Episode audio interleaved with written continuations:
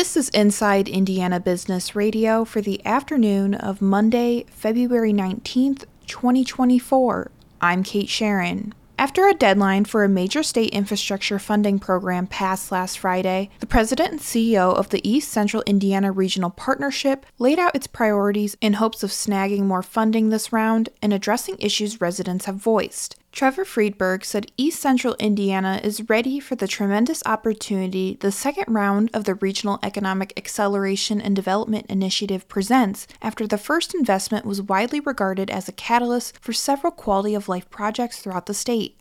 Yeah, if we get the allotment that we would like to see, there's going to be tremendous change uh, in the community. I mean, you'll see it in all corners. Every county is going to see uh, different types of projects that are going to enhance their communities.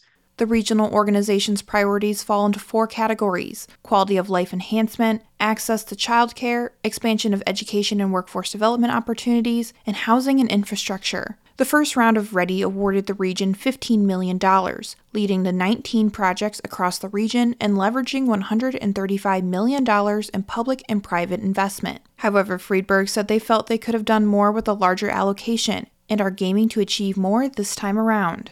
A new ranking released by the National Academy of Inventors shows Purdue University remains in the top 10 in the world for U.S. utility patents. The university is ranked number 6 with 198 patents from the U.S. Patent and Trademark Office in 2023. Purdue's ranking falls one spot from number 5 on the 2022 list, but the university's number of patents is up from 192 that same year. Indiana University is also ranked on the 2023 list at number 73 with 46 patents issued, up one spot from the previous year.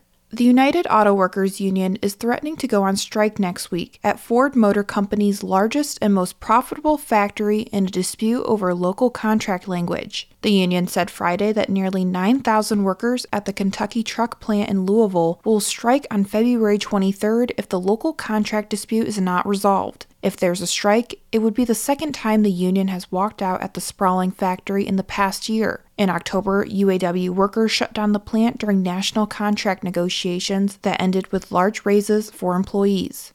From the number one source for Indiana business news, this is Inside Indiana Business Radio. Indiana, your bold future starts here. IBJ Media, Inside Indiana Business and the Indiana Economic Development Corporation invite you to the Engage Indiana series, presented by CareSource, Indiana University, and Old National Bank. With an unrelenting focus on growing Indiana's economy, our Engage Indiana events take place in every region of the state. Discover when we'll be in your area at ibj.com/engage. The St. Joseph County Commissioners have approved a new site for a proposed $5 million satellite garage in Granger. The county said the garage will provide salt storage and a fueling station, as well as a future facility to house equipment during winter storm events. The county is acquiring about 5 acres at the end of Alexander Drive in Granger for the project, which will be completed in two phases. Commissioner Carl Baxmeyer said the salt barn will be constructed with environmental controls in mind, including a concrete floor with containment measures in place to keep any salt or fuel contaminated liquid from escaping the building.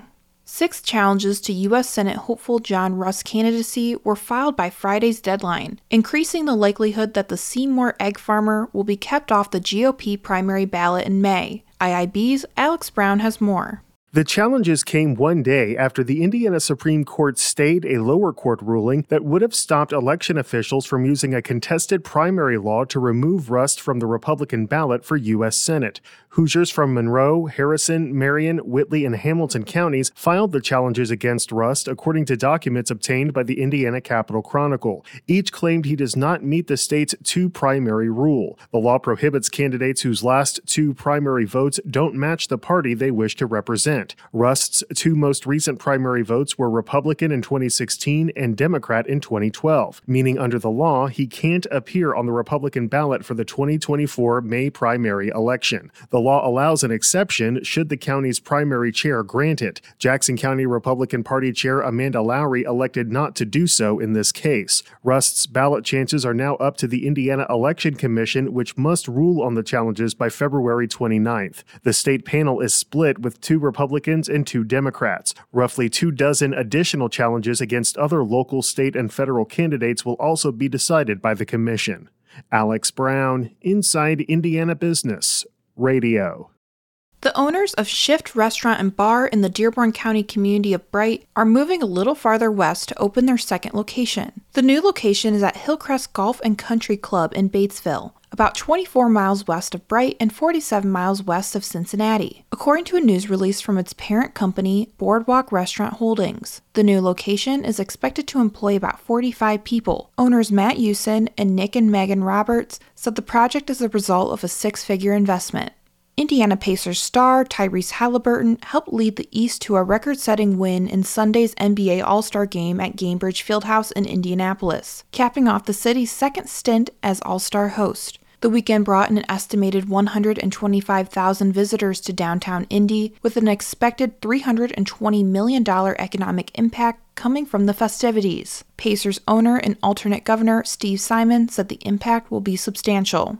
Jim Bullard, the inaugural dean of the Mitchell E. Daniels Jr. School of Business, is this week's guest on the Business and Beyond podcast with Gerry Dick, presented by PNC. A weekly conversation with high profile Hoosiers in business, sports, entertainment, and beyond. Available now from your favorite podcast provider. I'm Kate Sharon for Inside Indiana Business, radio on demand.